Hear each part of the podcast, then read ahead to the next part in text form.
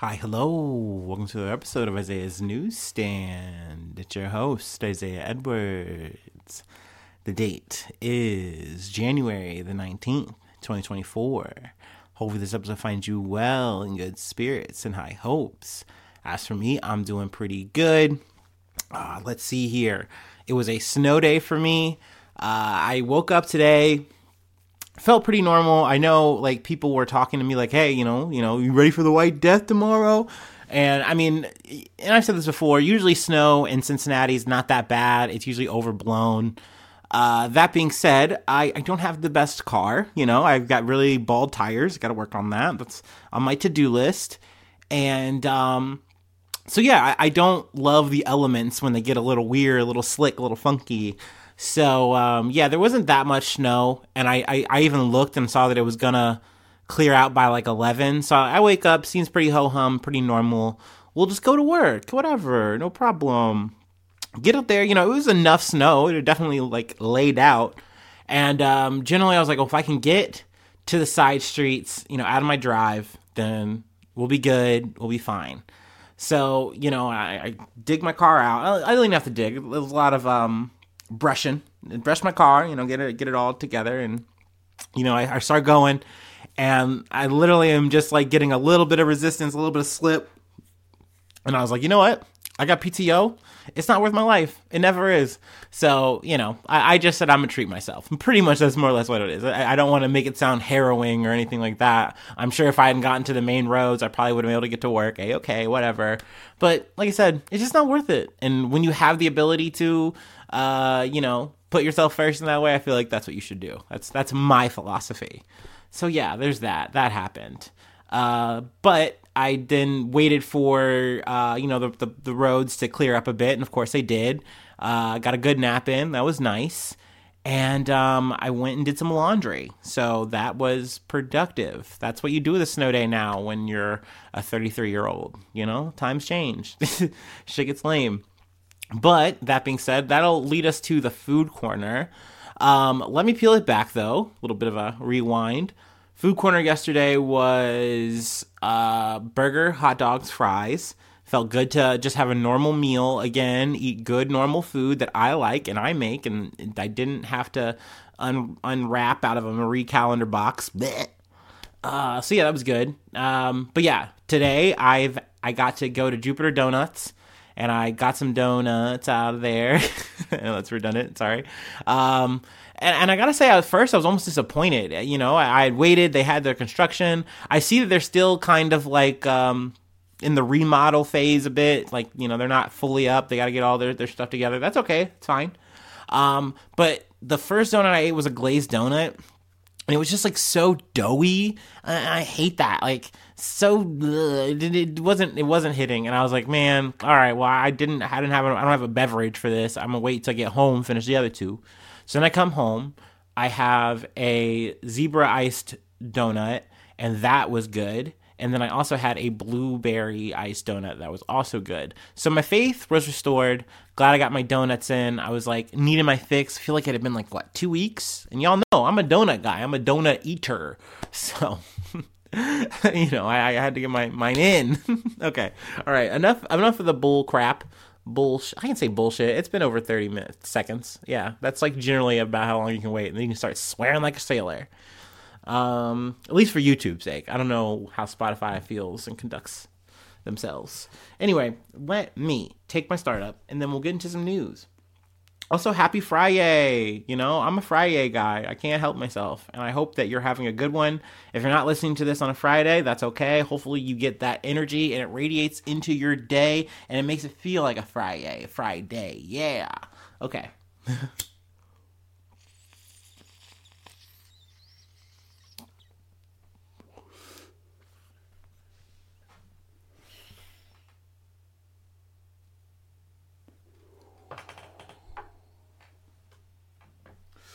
Ooh, yeah.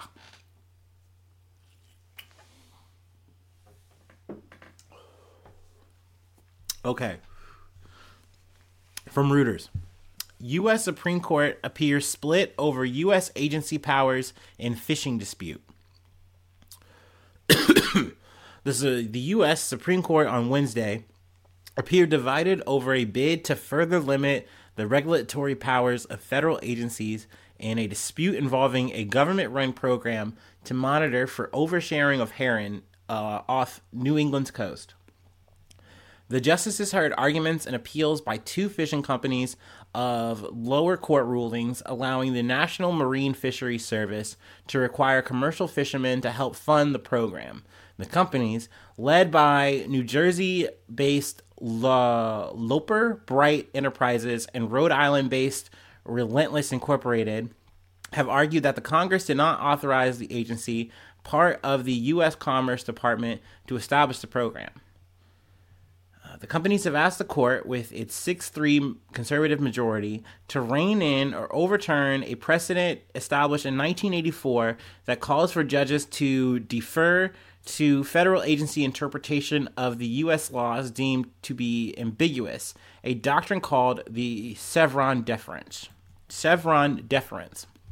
So, uh, just just at the top of this, I kind of hate having to talk about a story like this. Uh, more times than not, you know, the things that the Supreme Court have to, you know, go over and talk about can kind of feel very complicated, convoluted, and, um, you know, and especially something like this, it's like, what, wait, so we're talking about fish, and then somehow this is supposed to be like more important to like bigger things.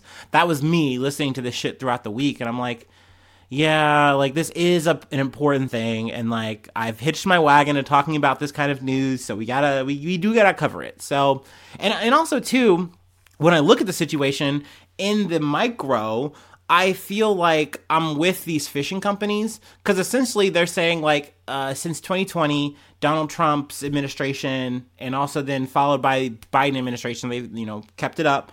Uh, essentially saying like, hey, we need a regulatory body involved in monitoring um, the herring levels, the fishing levels. So we're gonna have a person go out with you guys, with your company, and they're gonna like survey with you. And you know they'll be a part of the crew in a way like they'll be there and they'll get paid. And you know even interviewing you know the company owners they're like we're fine with that. We don't mind that. They're, they're fine people. Them doing this job is keeping us in business because that's inevitably keeping the populations at a safe level so they're not overfished um, but our problem is that we have to help fund it and that's we don't like we think that this is a government mandated issue. The government should be uh, paying for it. Um, and that's where, you know, this whole Chevron defense kind of gets involved because that plays out in the macro because they're using this to say, hey, you got to take this off because if you take this off, then we don't have to worry about this kind of shit. And, you know, it'll be better for us, the fishermen.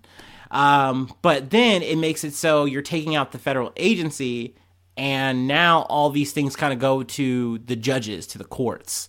Um, so you know it, it's complicated in that way. Um, I kind of just want to summarize this honestly. Um, I really think that they're either going to put the kibosh on this, given that you know the the conservatives have it. Like uh, Kagan, you know, launched a decent defense. It felt like it, it made sense to me. I understood it. They she used uh, the conversation about AI. Like, well, are we gonna you know defer to like Congress and things like that? Like, do you want them to have it, or would you rather have a better you know regulated body to kind of oversee this stuff and give better input and insight. Um, but I mean, that's kind of near here nor there. Um, I feel like the conservatives are more or less wanting to put the kibosh on it. They kind of have in so many ways. Like that's part of the success of the conservatives, as you know, since 2016. Um, a lot of the cases that have gone the way of the courts that they don't want to have more government interference and more regulation. So you know, in a way, this is kind of in this kind of limbo. This might just be them putting the nail in the coffin or just kind of putting the coma patient to bed. I don't know. So we'll see. I don't know. You know, uh, you know, they, they heard the ruling or they heard, um, they took questions or they had questions and did all the, I forget what the word is, escaping me. Um, but yeah, they, they took in the, the, the case. um, but we'll see what their ruling is on that. Uh, I imagine later in the year. Um, but yeah, that's from Reuters. You can always just you know check it out, read the whole thing. But um, we can move on to other things from NBC News. Flame seen shooting out of a Boeing 747 prompting an emergency landing in Miami. Um, so yeah, it's a lot of plane news. Uh, we're just really starting off the year with this shit. Uh, crazy, crazy. And, and and and I cannot stress this enough. Boeing just seems to just be you know a, a, really prime you know player in each of these cases. You know what I'm saying? You know what I mean? A Boeing 747 cargo plane made an emergency landing Thursday night after it was seen spewing flames in the night sky over me. I was going to say Miami, Miami. The Federal Aviation Administration, which is already investigating Boeing after an Alaska Airlines flight was forced to make an emergency landing when a door plug fell off the fuselage midair this month, said in a statement Friday that it will look into the latest incident on an Atlas Air flight. We also talked about uh, Japan and their cracked window situation, um, you know, previously this month, so there's that as well. But the airline said in a statement that flight 5Y095 headed for Luis Munoz Marin International Airport in Puerto Rico landed safely after experiencing an engine malfunction soon after departure from Miami International Airport. So, whew, good. Glad that they were able to land safely and, you know, things are good in that regard. But that's crazy. Like, and I also get it too. You know, this is something I, I've referenced before like yeah we talk about these these issues and they're very scary because these are people in the air and like if something happened that would just be catastrophic. It, you know be just harrowing terrible.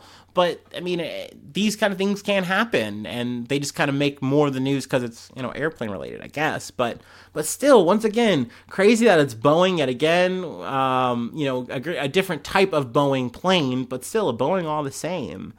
Um, you know, I don't know if this is going to prompt any from any more further actions. I know investigation is still ongoing for the Alaska Airlines situation for the Max 9. Um, but yeah, man, uh, I don't know, man. Obviously, I'm not telling people to not fly. You know what I'm saying? Uh, I just know for me, I am not a travel guy. I don't. I don't want to even have to like pay for the whole thing. It's it's just so tedious and you know it gives me a lot of anxiety. It's overwhelming. But um, you know, obviously, I, I think planes are fine, but man, uh, I would, I would, I don't know. I wouldn't want to be on a plane right now. I'm, that's that's me. That's me personally. I'm not trying to go nowhere, so I'm good.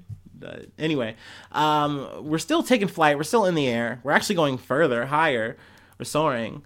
Um, from Reuters, Japan's slim mooncraft short on power after successful lunar landing. Everyone's trying to go to the moon. Um, Japan on Saturday became the fifth count, count country. I cannot talk. I can never talk. Uh, became the fifth country to put a spacecraft on the moon, but solar power issues threatened to cut short the nation's mission to prove a precision precision precision landing technology and revitalize a space program that has suffered setbacks. The Japan Aerospace Exploration Agency, or JAXA, said its smart lander for investigating moon, that's what SLIM is. Um, I, I, see why they, they call it SLIM. That is a tongue twister. Uh, landed the moon's surface around 12:20 a.m. on Friday, but its solar panels were not able to generate electricity, possibly because they are angled wrong. Um, which is crazy that like there's so many calculations that go into like making um you know the the the the, the rocket that you know gets you into space and then you have this landing you know situation and then you have the rover in and of itself like all of the engineering, all of the calculations is just so much shit. And I, and you can understand how it's just like, oh, you're a little bit off here, and then next thing you know, it's like, well, now we're in like a potential catastrophic failure rate, and maybe we don't actually get to go to the moon. And I'm, I'm pretty sure we covered um, Japan having an issue. I'm not sure. I know I cover so much fucking shit, but it was good to see them actually get their lander on the moon despite you know the issues. It's good that they were able to overcome and make it happen. Dubbed the Moon Sniper, Slim attempted to land within 100 meters or 328 feet of its target versus the conventional accuracy of several kilometers, a technology JAXA says will become a powerful tool in future exploration of hilly moon poles seen as a potential source of oxygen, fuel, and water. Uh, let's see here. Uh, what else did I want to pull here? Uh, Japan is increasingly looking to play a bigger role in space, partnering with ally the United States to counter China. Japan is home to several private sector space startups, and the JAXA aims to send an astronaut to the moon as part of NASA's Artemis program in the next few years. We talked about that being a bit delayed. I think now it's like 2026. Um, but yeah, I mean, it, it is cool to see a dub. This puts them in rare air.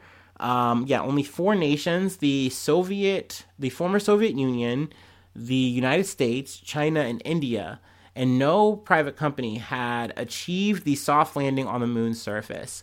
Also, speaking of this, I want to segue back to the Astro uh, Astrobotic thing um, with the Vulcan launch, and then their shit didn't work. Uh, you know, that became a mission failure.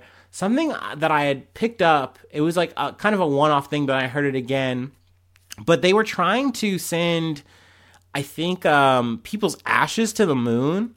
And it was something that um, an indigenous group in America had spoken up about. They were like, "We don't like that you guys are doing this. That doesn't feel right to us. We like, and you guys are supposed to consult us over things like that, and we weren't consulted." And they're like, "Oh, sorry." And this is, I think, where NASA pulls rank, and they're like, "Well, this was like a, a combined ops thing. Like there was so many people involved. It's not like just us." So. Uh, yeah, we'll definitely let you know though in the future. And then next thing you know, like I said, there was a failure. So there was. I, I, I really felt like that was something that once I had heard, I was like, this feels important. so I, I, wanted to talk about that as well. But yeah, back to um, the lander at hand. Um, let's see. The precision landing won't be a game changer, but the cost reduction effects of it and the lightweight probe manufacturing might open up moonshots to space organizations worldwide. Bleddyn Bowen, a University of Leicester associate professor specializing in the space policy, said ahead of the touchdown. So, I mean, yeah, I mean, this is cool. Y'all know I love talking about space. I think it's fucking great. And um, yeah, I wanted to talk on that, but I also wanted to close on a, a wholesome note, something nice and, and good. Um, but before we do that, I'm going to take my last break, speaking of nice and good things, um, and then we'll close it out and it's Ohio related. You I'm I'm finding so many good Ohio stories right now, and I'm loving it. I'm like a pig in shit.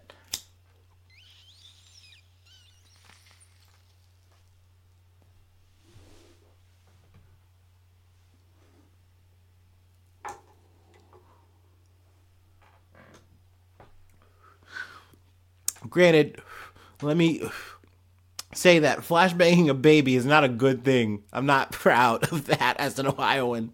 That wasn't very Buckeye of us.